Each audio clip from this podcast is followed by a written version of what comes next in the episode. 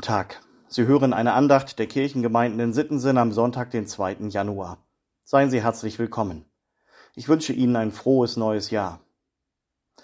Liebe Hörerinnen, lieber Hörer, noch liegt dieses neue Jahr fast vollständig vor uns. Heute ist noch einmal eine kleine Verschnaufpause, bevor es morgen mit dem Beginn der ersten Woche wieder richtig losgeht. So ein Jahreswechsel ist ja eine recht willkürliche Zäsur. An der Wand hängt ein neuer Kalender, aber der könnte im Grunde ja auch an irgendeinem anderen Tag beginnen. Und doch ist der Jahreswechsel ein besonderes Datum. Mit dem Beginn eines neuen Jahres verbindet sich zum Beispiel die Hoffnung, etwas hinter sich lassen zu können, neu zu starten. Und mit dem Beginn dieses Jahres verbindet sich natürlich auch die Hoffnung, dass wir endlich diese Pandemie bewältigen oder sie zumindest so eindämmen, dass wir mit ihr leben können das Alte hinter sich lassen, aufbrechen in etwas Unbekanntes Neues, ein Aufbruch in Hoffnung bei allem Zweifel. Davon handeln auch die großen biblischen Erzählungen. Zuallererst natürlich die von der Befreiung des Volkes Israel aus der Sklaverei in Ägypten, ein Aufbruch in ein neues, unbekanntes Land. Dazwischen 40 Jahre Wüste, 40 Jahre Entbehrungen, zwischen Hoffen und Bangen, zwischen Gehorsam und Auflehnung gegen den Befreier, gegen Gott selbst.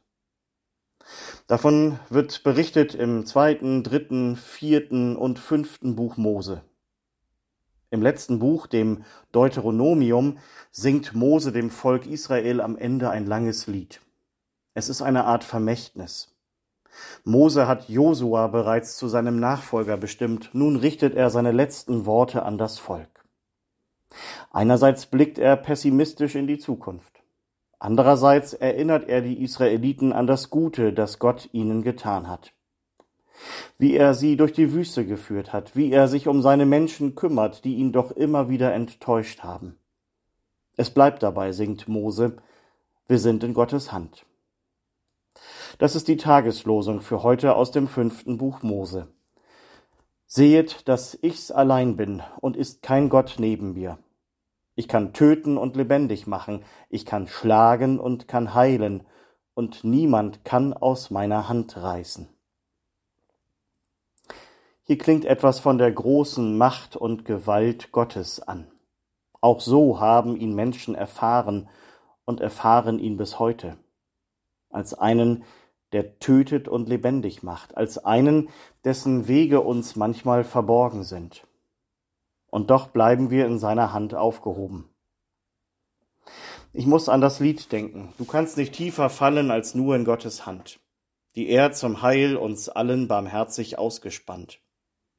Es münden alle Pfade durch Schicksal, Schuld und Tod doch ein in Gottes Gnade, trotz aller unserer Not.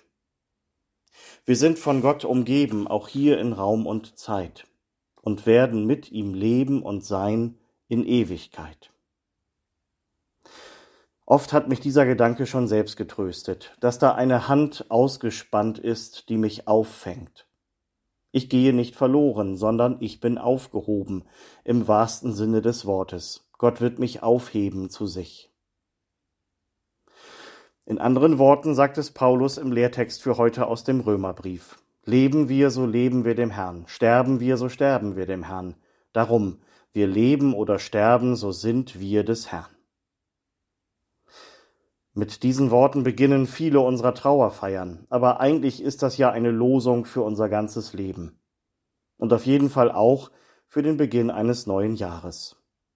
Da liegt ein unbekanntes Land vor uns. Herausforderungen, sicher auch Krisen, die wir zu bewältigen haben. Aber wir gehen den Weg in das unbekannte Land nicht allein. Wir gehen ihn mit Gott.